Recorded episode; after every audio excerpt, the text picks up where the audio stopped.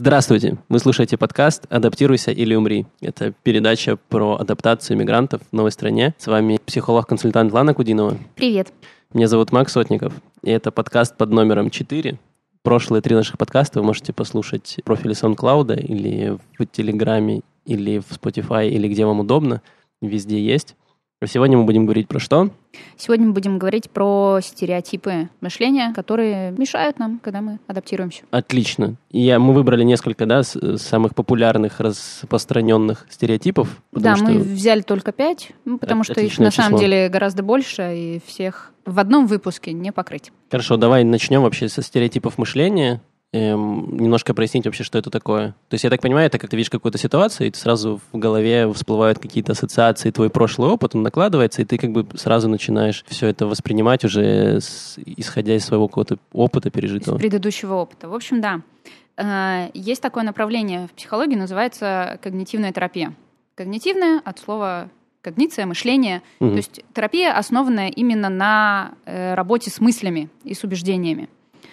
И вот согласно этому подходу, согласно этой терапии, у нас у всех есть автоматические мысли. То есть вот как ты сказал, которые формируются с предыдущего опыта и запускаются без нашего на то желания, без нашей какой-то подготовки, они просто включаются. У тебя есть ситуация, и у тебя на нее идет сразу автоматом какая-то мысль выходит. Ну, то есть это процесс, который мы не можем контролировать, он идет в голове, да. мозг наш работает, и слава на, богу, что он наш работает. Наш мозг все время что-то думает, в любом случае он что-то думает, иногда мы это не отслеживаем, то есть иногда мы осознаем свои мысли, а иногда он просто фоном там что-то происходит, какие-то картинки мелькают, какие-то звуки мелькают.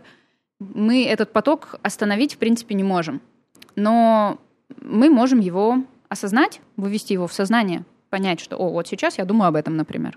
Угу, хорошо, ну давай тогда перейдем уже к э, типам. Э, ты хочешь сразу к типам? Ну да, давай уже будем на примерах разбираться уже, Хорошо. что к чему. Давай еще один, один момент. В психологии вот эти стереотипы мышления, они называются, в принципе, мышление называется когнициями, каждая мысль — это когниция. Есть когниции, которые искажены.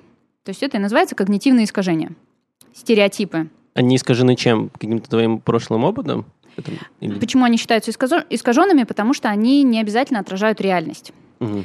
И как они формируются? Да, они формируются из твоего предыдущего опыта. Ты где-то что-то видел, что-то делал. По большому счету, ты сталкиваешься с одной ситуацией, ты реагируешь на нее определенным образом. Ты сталкиваешься с ней, э, с ситуацией второй раз, реагируешь так же, Окей, мозг это все записывает. Ты сталкиваешься с этим третий раз, реагируешь точно так же, мозг такой, все, я понял, я больше не буду изобретать новых путей, я теперь каждый раз реагирую одинаково на это это у тебя автоматическая э, мысль форми- формируется. То есть мозг достаточно ленив в этом плане? Конечно. Ну а зачем энергию тратить? Справедливо. Но при этом у всех искажения разные, да? У каждого человека по-разному все это искажается, и он по-разному Да, но не каждая, не каждая мысль — это искажение. То есть искажение угу. — это когда твоя мысль мало соотносится с реальностью.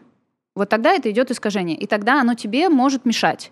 Если твоя мысль, в принципе, объективная, правдивая, отражает реальность, ну и здорово, и классно, и ничего не надо с ней делать. Психология работает именно с искаженными мыслями, теми, которые не соответствуют реальности. И это то, что в простонародье называется стереотипное мышление. Опять же, стереотипы, э, слово само стереотипы, носит в себе такую немножко негативную коннотацию. обычно это то, что мешает, то, что что-то неприятное тормозит в развитии, например.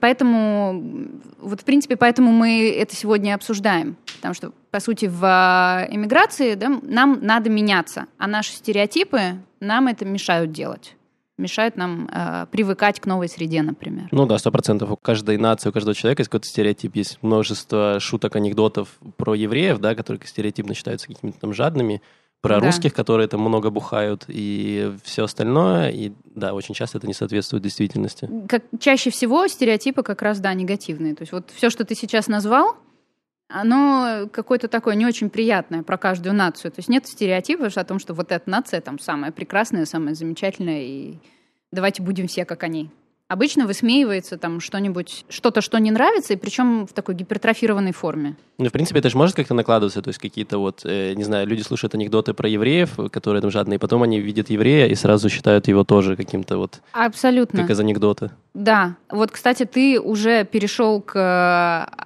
одному из типов вот, э, стереотипов, э, к одному из типов искажений, когда видят одного человека, вот видят того же еврея, да, и автоматом считают, что, о, он, наверное, жадный. Самое простое название этому искажению – ярлык. Мы очень любим развешивать ярлыки на все и вся вокруг. Сто процентов. У тебя есть идея, почему мы так делаем? Мне кажется, это упрощение какое-то. Ну, то есть тебе тяжело... Ну, ты так, я еще читал много разных статей научных. Такое случается со мной иногда. Какой у нас умный ведущий? Да, э, про то, что мозг, мозгу очень сложно воспринимать большой поток информации, поэтому он старается как-то все это раскладывать. То есть он, Систематизировать. Если, да, если ты видишь яблоко, то, скорее всего, ты понимаешь, что оно сладкое, либо если ты видишь лимон, ты понимаешь, скорее всего, он кислый, потому что до этого он был кислый, и нет никаких предпосылок mm-hmm. для того, чтобы он не был кислым. И поэтому, да. если он вдруг не кислый, ты такой, типа, что происходит? Вообще, что да, вот здесь у тебя идет э, ломка стереотипов, и ты вообще не знаешь, куда это отнести, в какую коробочку это положить. Опять же, то же самое у нас происходит, если мы видим какой-то новый фрукт, например, который мы раньше не пробовали, что мы начинаем делать? О, он похож вот на вот это. Да, да или там а, человека, да, там по поведению мы видим и начинаем вспоминать какого-то своего знакомого и говорить, о, он по поведению похож на моего вот этого знакомого, потому что тогда мы его вписываем в какую-то систему, и нам тогда проще понимать, где, где мы находимся, сетку координат. Ну, в общем, звучит очень логично, мне кажется. Угу. Ну, мне тоже так кажется, поэтому я работаю в этом подходе, мне очень он нравится. Давай вернемся к ярлыкам. Да. Ярлыки — это хорошо или это плохо? То есть смотри, здесь, вот как мы сейчас обсудили, с одной стороны, это упрощает нам жизнь, мы находим себя вот в этом мире, да, в какой-то отмечаем себя на какой-то карте своей, своего мировоззрения. С другой стороны, когда эти ярлыки уже застоялись, это начинает нам мешать. Вот как ты, например, сказал про то, что там все евреи жадные. И все, и мы не строим дружбу, например, с евреями, потому что, ну, зачем нам дружить с жадными людьми? нам это не нужно, нам это неприятно. Мы в этот момент не развиваемся, потому что мы не общаемся вот с этим кругом людей. Да. А почему это боязнь чего-то нового, чего-то изменений? Ну, то есть, если человек привык считать, что, допустим, евреи там жадные, условно, или что русские постоянно бухают, угу. и человеку не хочется меняться, что-то новое, пытаться как-то поменять свою систему, ему привычно то, что у него ну, сейчас вот, есть. Ну, вот, в принципе, я тебя спрошу, да, ты хочешь дружить с жадным человеком? Ну, наверное, нет, не знаю. Угу. Ты, если у него есть какие-то другие качества, которые тебе важны, тогда ты будешь с ним дружить. Ну да. Но если для тебя это один из основных факторов, что ну, тебе важно, чтобы человек был щедрым, а этот вот не щедрый. Угу. Зачем тебе с ним дружить? То есть это не то, что ты не хочешь меняться, а ты в принципе не видишь, а зачем тебе это делать? Ты как-то не подвергаешь сомнениям свое убеждение. Ты думаешь о том, что, ну, раз я так думаю, это на чем-то основывается, не на голом же месте. А, ну, я себе верю, почему нет? Я доверяю своим ощущениям. Но, по сути, это может быть искажение. Ты можешь быть неправ, например, в этом вопросе. Хорошо, и как тогда быть? Ну, все люди, наверное, ну, как мы уже рассказали, да, мозг так устроен, что он как-то все систематизирует, mm-hmm. и ты навешиваешь ярлыки. И как с этим работать тогда, чтобы не навешивать ярлыки на всех людей и потом как-то от этого страдать? Я думаю, что э, к вопросу о том, как вот выходить из вот этих всех ловушек мышления, мы придем позже к концу угу. нашего выпуска, потому Хорошо. что, в принципе, метод одинаковый для всех остальных типов тоже. Отлично, ну, давай вопрос, тогда, конечно, важный. Давай тогда двигаться дальше. Что у нас, какие у нас еще есть э, стереотипы? Например, черно-белое мышление. Все или ничего. Вот мне первое, что в голову приходит, это ты приехал в страну, тебе не понравилось, и другие люди тебе говорят, не нравится, ну все, уезжай, ничего тебе здесь не выйдет. Страна должна либо сразу нравиться, либо сразу не нравиться. И тогда тебе все понятно. Ну, то есть, да, ты сразу какие-то какие вещи тебе бросаются в глаза, что-то тебе понравилось, допустим, не знаю, еда тебе вдруг нравится, такая классная страна, смотрите, какая вкусная mm-hmm. еда. И при этом человек не замечает каких-то других особенностей. Либо, наоборот, ему еда не понравилась, ну все, еда невкусная, что тут вообще тогда может быть хорошего в этой стране? Ты сейчас говоришь немножко про другой тип, мы к нему еще придем. Ага. Ну, в принципе, да, тут такая смесь получается двух типов даже. Угу. То есть ты принимаешь решение на основе того, что, ого, еда не нравится, значит, нечего здесь делать, например, да, вот все, у тебя либо черное, либо белое. Ты принял решение, у тебя нет полутонов, нет варианта, что ну, может быть, еда невкусная, но есть остальные вещи интересные, но я еще подумаю. Почему так, почему так происходит? Это какая-то особенность человеческого характера или это тоже что-то, как-то мозг так работает? По большому счету, это, наверное, тоже больше привычка, потому что далеко не у всех людей так работает черно-белое мышление. Чаще всего такое мышление встречается у подростков. Через это проходят все. В подростковом возрасте у всех есть крайности вот эти, да, там или меня никто не любит, или наоборот, я тут душа компании. все время кидаются в крайности. Когда мы вырастаем, мы начинаем это замечать. И нам даже становится немножко смешно, когда мы на это смотрим. Думаем, да, я тоже был таким, но, слава богу, я теперь не такой. Ну, не все из этого вырастают. У некоторых это остается таким защитным механизмом, который они постоянно используют. Это может обостриться после, после иммиграции, после переезда в новую страну? В принципе, да. Как раз, помнишь, мы говорили раньше про этапы? Да. Например, что там второй этап гнева, когда тебя все раздражает. Вот здесь ты как раз больше кидаешься в крайности. Потому что раз меня все раздражает, почему мне надо это терпеть? Ну, правда, я там должен уезжать, например. Зачем вообще это все? То есть оно, конечно, усиливается. Вообще, в принципе, вот эти все э, стереотипы, они усиливаются, когда ты в стрессовой ситуации, когда тебе плохо, потому что они в какой-то степени э, твое привычное мышление, и они выполняют защитную функцию. Поэтому они начинают автоматически включаться, чтобы тебя же и защитить.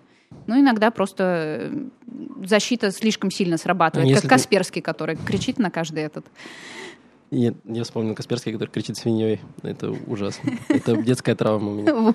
Эм, а если ты находишься, допустим, если мы возвращаемся к этапам, это был наш второй подкаст, вы можете его послушать. Если находишься в стадии эйфории, угу. на тебя это влияет или это все уходит как-то, все вот эти стереотипы и черное и белое, оно все... Эйфория — это тоже не твое обычное нормальное состояние, то есть оно тоже немножко гипертрофированное. Соответственно, твои стереотипы, они тоже вылезают и тоже гипертрофированы. И тоже здесь может быть, там тоже черно-белое мышление, оно тоже может быть в гипертрофированной форме. То есть у тебя в итоге там еда не просто вкусная, а самая вкусная на земле. Вкуснее просто не бывает. Хотя, ну, на самом деле, ну, просто еда. А то есть у тебя начинает э, белое все затмевать, и ты видишь все в белых тонах. Вполне возможно, да. А потом как, как вариант. А в момент депрессии у тебя все в черном. А все уходит в черное, да. Вот мы и разобрались. Проблема решена. Вернее, как разобрана. То есть ты тут как вариант для начала начинать вообще отслеживать. Замечаете вы у себя такое или нет? То есть замечаешь ты у себя там черно-белое мышление? Возможно, себя в эти моменты ну, тормозить и говорить, так, так, так, сейчас оно вот правда так, все плохо, или я просто впал вот... То есть нужно еще разбирать, разбирать ситуацию, которая случилась, и как-то искать в ней что-то хорошее, если, допустим, это что-то плохое случилось, или как? Разбирать — это уже следующий этап. Для начала начать просто вообще это замечать, отслеживать. Угу. Вот это первый этап. У вас минимум неделя уйдет на то, чтобы начать отлавливать вот свои такие автоматические реакции.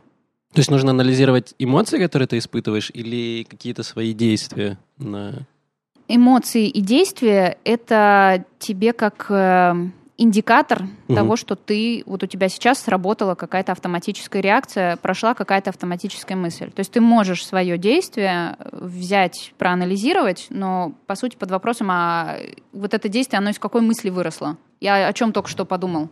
Почему я действую так? Пока угу. для начала только вот отслеживать. Когда вы научитесь это ловить, тогда следующим шагом уже будет, как это менять. Но к этому тоже мы придем в конце выпуска, я расскажу. Хорошо, давай тогда двигаться дальше. Да, следующее — это обобщение. Когда ты делаешь вывод, основываясь на очень маленьком количестве доказательств, но ты делаешь вывод обо всем вообще. То есть ты, ну, тех же там евреев, да, ты встретил три жадных еврея, и ты решил, что все евреи жадные. Это хорошо, если три, обычно на первом заканчивается. Да, обычно да, сразу ты переходишь уже к обобщению. Вот. У меня, например, был случай, когда я только приехала в Израиль, я подвернула ногу настолько сильно, что без костылей я ходить не могла. И я жила с соседями по квартире, которые, ну, как-то вот не прониклись этим делом и никак мне не помогали. То есть я на костылях ходила там в магазин на четвертый этаж, поднималась с костылями и с сумками из магазина. И у меня все время был вопрос, почему же никто вообще не спросил, нужна ли мне помощь или как, что. И так как это было два человека, то у меня было сразу ощущение, что, ну, все, все израильтяне вот такие. Они не думают об этом. Ну, и похожая история была также на работе, тоже никто особо не спрашивал, подвести ли меня домой, то есть мне приходилось брать автобус. Вот, и я думаю, ну все, все козлы. Видишь, как разнится опыт у меня, потому что наоборот. Мне кажется, что израильтяне гипер просто. Они иногда помогают даже тогда, когда тебе помощь не нужна. Ты ее не просишь, ага. они все равно лезут тебе со своими советами, что-то пытаются тебе сделать. Говорю, ну, ставьте меня в покое, пожалуйста. Видишь, как по-разному. Да. Абсолютно. То есть у нас с тобой просто был разный опыт. Вот на первых э, этапах, по сути, когда мы только приехали, и у нас начало мнение формироваться, я просто вот попала в такую неприятную ситуацию. Но у меня это засело в голове вот таким образом. У меня это заняло время, прежде чем мне удалось себя разубедить, что дело не во всех, а вот ну, просто в конкретных людях. Мне не повезло.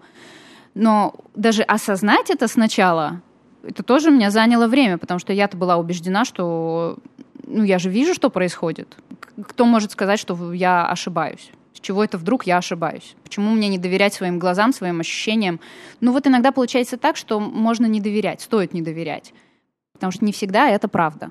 Но особенно бросаются в глаза, когда люди используют чужой опыт. То есть вот кто-то столкнулся, я не знаю, с таксистом, который их обманул. И она говорит, вот у меня подружка Маринка, она такое рассказала, вот ее таксист кинул, и теперь она боится э, ага. за каждого таксиста, что ее нагреют там на деньгах. Да.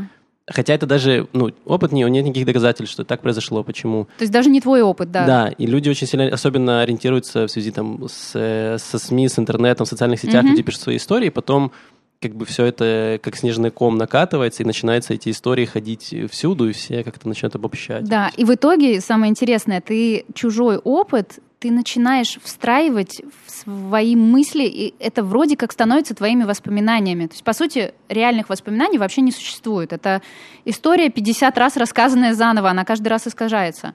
И ты берешь, получается, чьи-то воспоминания, и они в какой-то момент становятся фактически твоими. И ты поэтому вот в это веришь и думаешь, что это твой опыт, хотя на самом деле он не твой.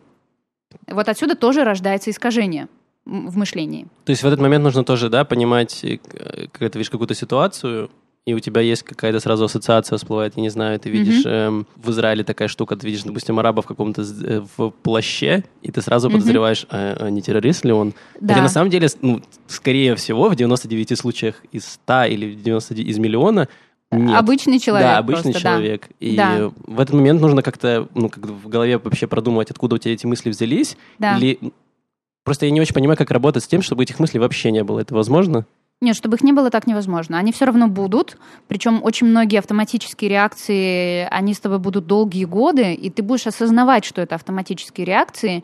Они все равно будут включаться. Твоя задача их осознать и уже осознанно их менять. В какой-то момент новые реакции станут твоими автоматическими, но это займет время. Ты там 20 лет учился мыслить вот таким способом, и тут вдруг это надо менять это займет время, чтобы выработать новую привычку. Здесь нужно работать очень сильно над собой. Ну, очень сильно это звучит как-то тяжеловесно. Ну, просто по чуть-чуть замечать, отслеживать. Оно станет частью твоей вот повседневной рутины. Причем вот я сейчас подумала, ты э, пример интересный привел, вот с этим чужим опытом про того же араба. И вопрос, а как же быть, а как думать? Кто-то сейчас скажет, так что, вообще никому не доверять? Или наоборот, вот мне сейчас теперь что, всем там арабам доверять, и, а вдруг действительно террорист какой-то? Вот это сразу включается черно-белое мышление. То есть, что мне теперь, никому никогда не верить? Или мне что теперь, всегда всем верить? Ну нет, ни то, ни другое. Просто проверяй, что ты думаешь. Кому-то верь, кому-то не верь. Не надо в крайности кидаться. Ну, то здесь еще важно, да, какой-то соблюдать э, баланс. Баланс, конечно. Угу. Это вот по сути, этому и надо учиться, именно находиться вот в этом балансе, когда ты видишь, что у тебя пере... идет перекос в одну или в другую сторону, ты учишься выстраивать этот баланс. И вряд ли это когда-то будет происходить автоматически.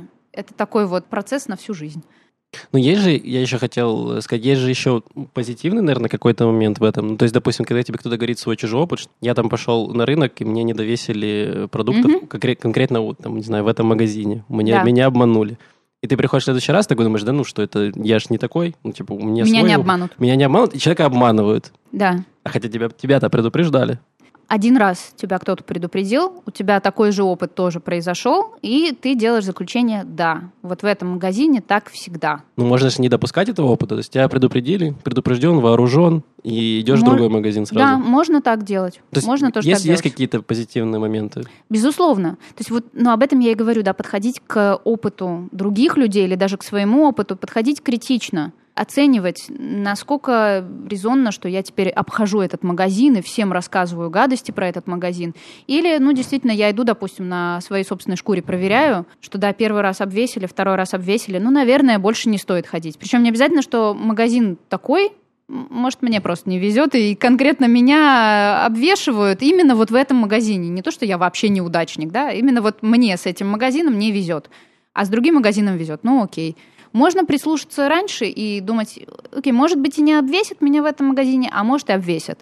Я готов рисковать, проверять, я не готов, у меня нету лишних денег. Ну, не пойду проверять. То есть, в общем, достаточно рациональный подход. Да. Хорошо. Да. Давай. Не кидаться в крайности. Аминь. Давай дальше перейдем. Следующее – это выборочность. Что как- это значит? Когда мы, например, обращаем внимание только на какие-то негативные моменты, вместо того, чтобы учитывать весь опыт. Ну, то есть вот как с этим магазином ты сейчас сказал, да, меня там обвесили, и я сделала вывод, что да, магазин плохой. Там подругу мою обвесили, меня обвесили, магазин плохой. Но туда пришло еще, не знаю, 40 человек, и их не обвесили. Но вот этот фактор мы Шок. обычно... Да, но мы это не учитываем. Мы ищем доказательства того, что магазин плохой. Мы ищем те случаи, когда обвесили. То есть это когда мы подгоняем условия под ответ? Да, да. М. Или с теми же водителями, да, там водители такси, они плохие. И они там, не знаю, не... И ты не- всегда, всегда ждешь подвоха, и ты, когда подвох случается, такой, ага, а я, я же зна- Да, я же говорил, да. А когда случается так, что все нормально, ты просто вычеркиваешь это из своей памяти, не обращаешь на это внимания. И, и тоже это, опять же, это не вина человека, что вот он так делает. Нас, в принципе, этому учили все время. Там в той же школе, да, нас постоянно учили обращать внимание на ошибки, которые мы допускаем. Да, все верно, конечно. Мы никогда не обращали внимания на то, что мы делаем хорошо. Там сочинение ты написал, тебе не показывают все твои моменты, где ты вот, вот тут хорошо и вот тут хорошо. Тебе показывают только моменты, где ты написал плохо. А это очень интересно, кстати. Ну, да, можно же делать акцент, что ты написал э, в слове там 8, 8 букв правильно, и только 2 неправильно. Уже неплохо, неплохой да, результат. Да, а акцент делают именно на том, что неправильно. И поэтому мы приучены вот так вот мыслить, мы приучены вот так смотреть на вещи. Поэтому мы и смотрим, да, 10 таксистов нас подвезли, и два нас там как-то обманули. И мы думаем, вот, вот оно вот тут вот плохо, и поэтому тоже буду думать о том, что таксисты плохие. А это может быть еще связано с тем, что мы еще, по-моему, в первом подкасте или втором этом говорили, что негативные какие-то моменты, они сильнее негативные эмоции, и поэтому человек концентрируется очень сильно на этом. То есть он пытается не допустить негативных моментов. Они просто, я не уверена, что они сильнее, но они нам привычнее, что... Как-то в памяти ты дольше Да, тебя. они дольше хранятся в памяти, да, в принципе. То есть мы на них акцентируем больше внимания. И, в принципе, вот с этой выборочностью тоже можно сказать, например, ну что там в стране не нравится, ты акцентируешься на этом. Вот опять же, на втором году жизни, да, что происходит, на втором этапе, точнее, когда у тебя вот реакция гнева идет, ты начинаешь прям выискивать негативные моменты. Да, я там, у меня в банке не получилось, у меня в магазине не получилось, у меня там, не знаю, в автобусе с кем-то поругался. При этом в течение дня ты не обращаешь внимания, а что у тебя да получилось, что у тебя да прошло хорошо, да на работе все было нормально, например, обед был вкусный. Ты не обращаешь внимания на это, ты смотришь только на плохие вещи. Вот это тоже, вот это вот выборочность. Ну, выборочность очень популярна, потому что я даже по себе могу вспомнить. У меня были проблемы какие-то в банке, и поэтому я знаю все истории всех своих друзей, когда у них что-то не получилось в банке. Ага. И я такой, а, да, я тоже это испытал. Да, да. Я и тут как-то проще даже проассоциировать себя, вот найти что-то общее между собой и друзьями, чем «а давайте поговорим о том, как у нас хорошо все прошло в банке». Вот, стой. Ну, зачем об этом говорить? И так нормально. Перейдем к следующему, Давай. с этим все понятно. Следующий стереотип, он называется императив. Это такая идея, когда вы или другие говорите о том, как должно себя вести. То есть, например, хорошие девочки не напиваются, не должны напиваться. Или вот у меня, например, была идея, когда я только там в тот же Израиль приехал, да, что в 8 вечера маленькие дети должны спать. Вот, в принципе, у меня была такая вера, что если ребенку там 2 года, например, он в 8 вечера должен спать. И тут я приезжаю в Израиль и смотрю, что в 8 вечера дети гуляют на площадке. И пьют пиво. Слава богу, нет. Ну, ладно. И у меня было как-то так. Так нельзя, так не должно быть. А на самом деле, ну, в Израиле как получается? У тебя днем такая жара, что ты не можешь выйти погулять с ребенком. И только к 8 вечера эта жара спадает, и, а ребенку нужен какой-то свежий воздух. И вот они выходят, наконец-то, к 8 вечера. То есть он спит днем, там, может, подольше или еще что-то. А в 8 вечера они выходят. Но вот это мое долженство, долженствование, я его взяла из нашей культуры. Так я, мне тогда вопрос достаточно логичный. А кому должен, кому должны девочки, э, чтобы хорошо себя вести, или дети, чтобы спать? Прекрасный вопрос. Вот мне кажется, каждая хорошая девочка должна себе задать вопрос, кому она должна не пить, например, да, а вот я себе задавала вопрос, да, кому они должны не гулять на площадке? Родине. Мне они должны, что ли, да, родине? вот когда ты начинаешь задавать себе эти вопросы, вот тогда ты начинаешь подвергать сомнению свой стереотип, вот тогда ты начинаешь его расшатывать. Тогда ты начинаешь думать о том, что, а может быть, он неправильный.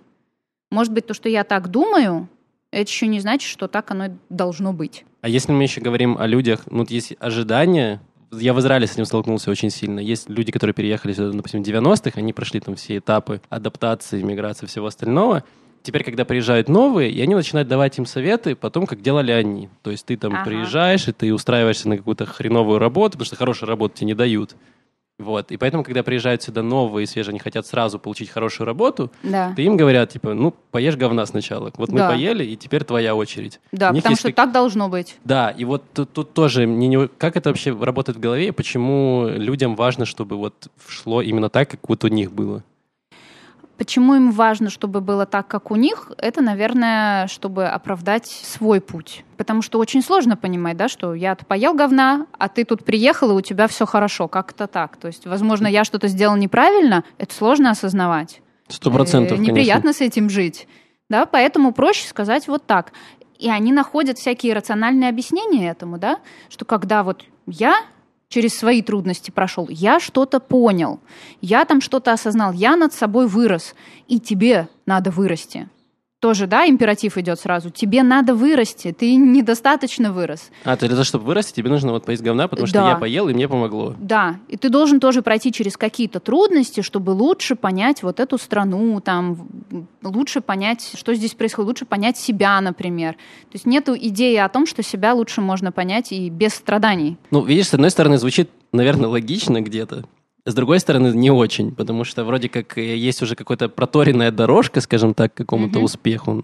Да. Но с другой стороны, можно же как-то все это и улучшить, сделать это все лучше Проще, и легче, да, да, легче. упростить. Да. И так что делать? Чтобы вообще уходить от таких вот стереотипов, то есть, как я раньше сказала, надо для начала начать их вообще замечать, что они у тебя есть принципе, даже не так важно, как конкретно твой стереотип называется. Да? Это там черно-белое мышление, или это ярлыки, или это что-то еще. Проще, конечно, если ты там помнишь эти названия и говоришь, о, этого таракана я знаю, это мое обобщение дорогое. Но, в принципе, тебе не важно, как они называются. Главное, что ты сейчас отметил, что, о, я вот сейчас поступаю или думаю, как всегда. Мне это помогает или мешает?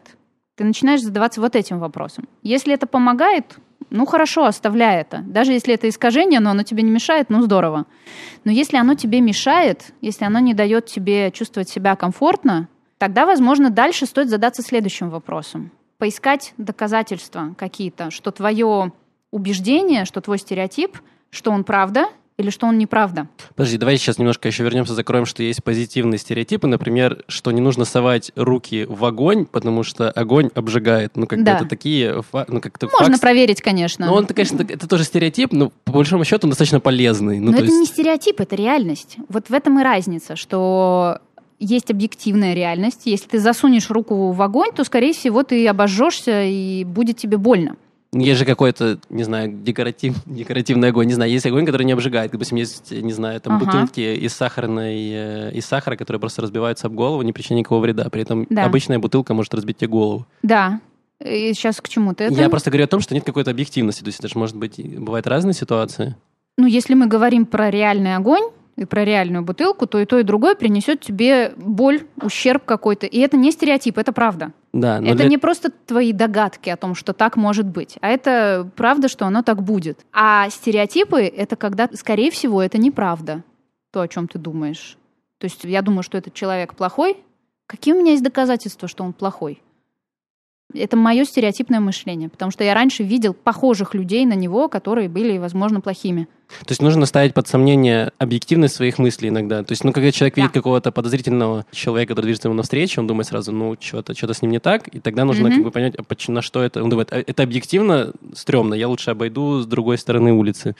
Не обязательно тебе прям до объективности доводить, да? Может, человек стрёмный, я не знаю, стрёмный он или нет. Это мои догадки или он правда какой-то не такой. Я готов рисковать и проверять вообще?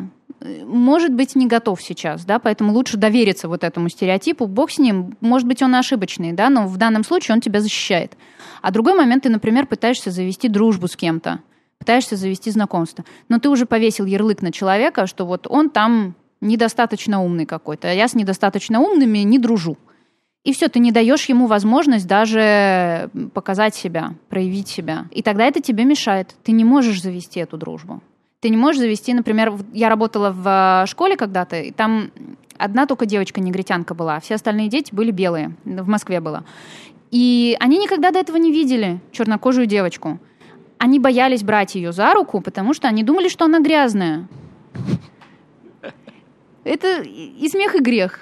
Да, но при этом, то есть вот это стереотипное мышление, но при этом оно им мешало завязать с ней дружбу.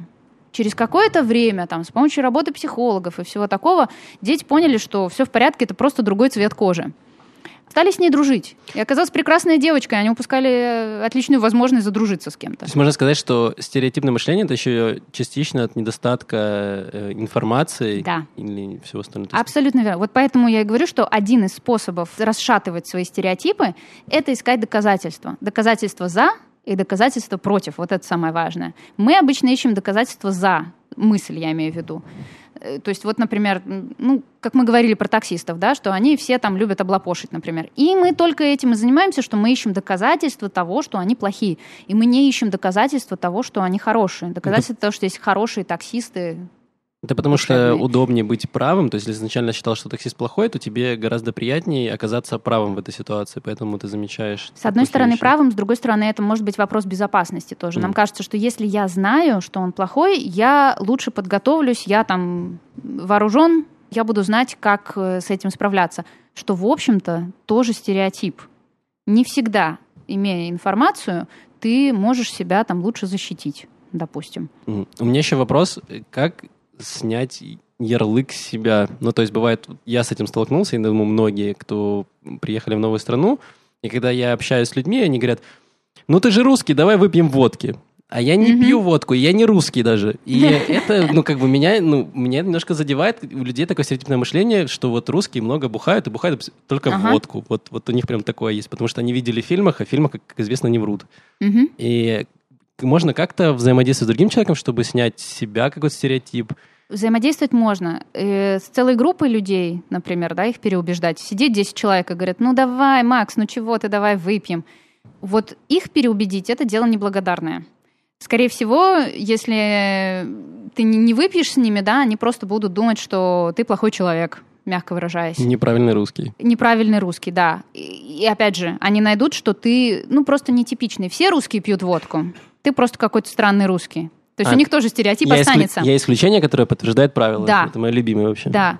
То есть группу людей переубеждать по большому счету бесполезно. Вот нужно ли тебе на это энергию тратить? Если это, например, твои друзья, то в какой-то момент да, тебе удастся их переубедить, что ну, ты просто другой человек. И что тебя можно не, не звать пить водку, но и так с тобой можно общаться и без этого. Переубеждать один на один гораздо проще, но тоже заходить через вопросы а почему ты считаешь, что я пью водку? Потому что я русский, а почему ты считаешь, что все русские пьют водку? А ты видел русских, которые не пьют водку, например? То есть вот задавать вопросы, которые заставляют человека задуматься, начать сомневаться, например, и искать, возможно, какие-то другие ответы. Вот он тебе скажет, нет, я не видел русских, которые не пьют водку. Ну вот, посмотри. Шок. Да, у человека просто ломаются все границы, и как дальше мозг функционирует, непонятно. Хорошо, давай немножко вернем, подведем вот так итог, просуммируем все. То есть человек подвержен стереотипам, так работает мозг. То есть мы все, у нас да. есть какие-то предрассудки, и это помогает нашей голове не взорваться от потока информации. Да. При этом можем сказать, что есть, есть позитивные стереотипы, которые помогают, ну, то есть факты, да, то есть что лучше не совать руки в огонь или не глотать гвозди. Да. Очень, ну, это есть такое. Помогает выжить. Да, и при этом есть стереотипы, которые не очень помогают, которые, наоборот, мешают нам дальше коммуницировать с миром, то есть Да, причем если раньше они могли нас защищать, то в какой-то момент э, ситуация изменилась, и они больше нас не защищают, а только мешают нам, например. Вот эти моменты тоже важно оценивать. Ты- Я сейчас это использую как средство защиты, или это уже рудимент какой-то То есть для этого важно критически подходить к, к информации, которую ты получаешь, и к тому, что ты видишь, Да. и как ты вообще мыслишь. Да, да. Чтобы это сделать, вообще начать критически это за- замечать, есть очень простой, простая техника, когда вы видите перепад эмоций у себя, перепад настроения, вот только что было все хорошо, и вдруг уже там злишься или плакать хочется. Задать себе вопрос, о чем я только что подумал. Вот секунду назад, о чем я подумал. Есть еще один лайфхак, он очень хорошо работает именно для императивов. Отлично, люблю лайфхаки. Напомню, императив это когда мы думаем, что кто-то что-то должен. Да, когда мы кому-то должны. Например, что-то. да, там приехать в страну и прям должны поесть говна. Или дети должны спать в 8 вечера. Вот это слово должен очень хорошо заменять на слово можно. Я могу поесть говна, но могу и не делать этого, и у меня все будет хорошо. Хороший вопрос. Дети там должны спать. Дети могут спать в 8 вечера, а могут и не спать. И вот самое удобное это применять именно к себе. Я кому-то что-то должен, я там должен стараться изо всех сил и ни в коем случае не упасть лицом в грязь. Я могу не упасть лицом в грязь, а могу и упасть и потом встать и пойти жить дальше. И все со мной будет в порядке. То есть мы возвращаемся к тому критическому мышлению, то есть все нужно подвергать сомнению, все, что происходит. Да. То, что Да. хочется изменить, скажем, надо, не надо подвергать сомнению прям все. То, что хочется изменить, да, это можно подвергать сомнению. Отлично, давай на этой позитивной ноте закончим наш сегодняшний выпуск. Хорошо. Призываю всех людей писать свои истории, комментарии, что вам помогло, не помогло. А давай, давай попросим еще людей поделиться с нами, вот, например, понаблюдать за собой неделю и посмотреть, смогут ли они у себя вот эти стереотипы выявить, об- обнаружить их и вот поделиться с нами. Идея. Интересно. Да, попробуйте поанализировать себя и свои действия, свои мысли, И изменилось ли что, Да. что-то после этого анализа? и поделиться, поделиться с нами в Фейсбуке, в Телеграме, в комментариях, к SoundCloud, всюду, куда найдете, можете писать в личку. Facebook тот же жив. Да, все, все живо, все функционирует. Присылайте свои вопросы, комментарии, об что Лана предложила. И еще я предлагаю прямо сейчас сделать вброс на следующую тему. Мы будем говорить про самооценку после переезда. И поэтому я призываю людей поделиться своими историями. Вот что стало с вашей самооценкой после того, как вы переехали? Она поднялась, упала, Отличная, стала отличная тема. нестабильной, скачет туда-сюда все время. Отличная тема, есть куча историй. Я уверен, что наши слушатели подкинут еще. Делитесь, мы их озвучим Будет э, очень жарко. в эфире. А на этом все. С вами была Лана Кудинова Всем хорошего дня, пока. и Макс Сотников. Услышимся в следующий раз.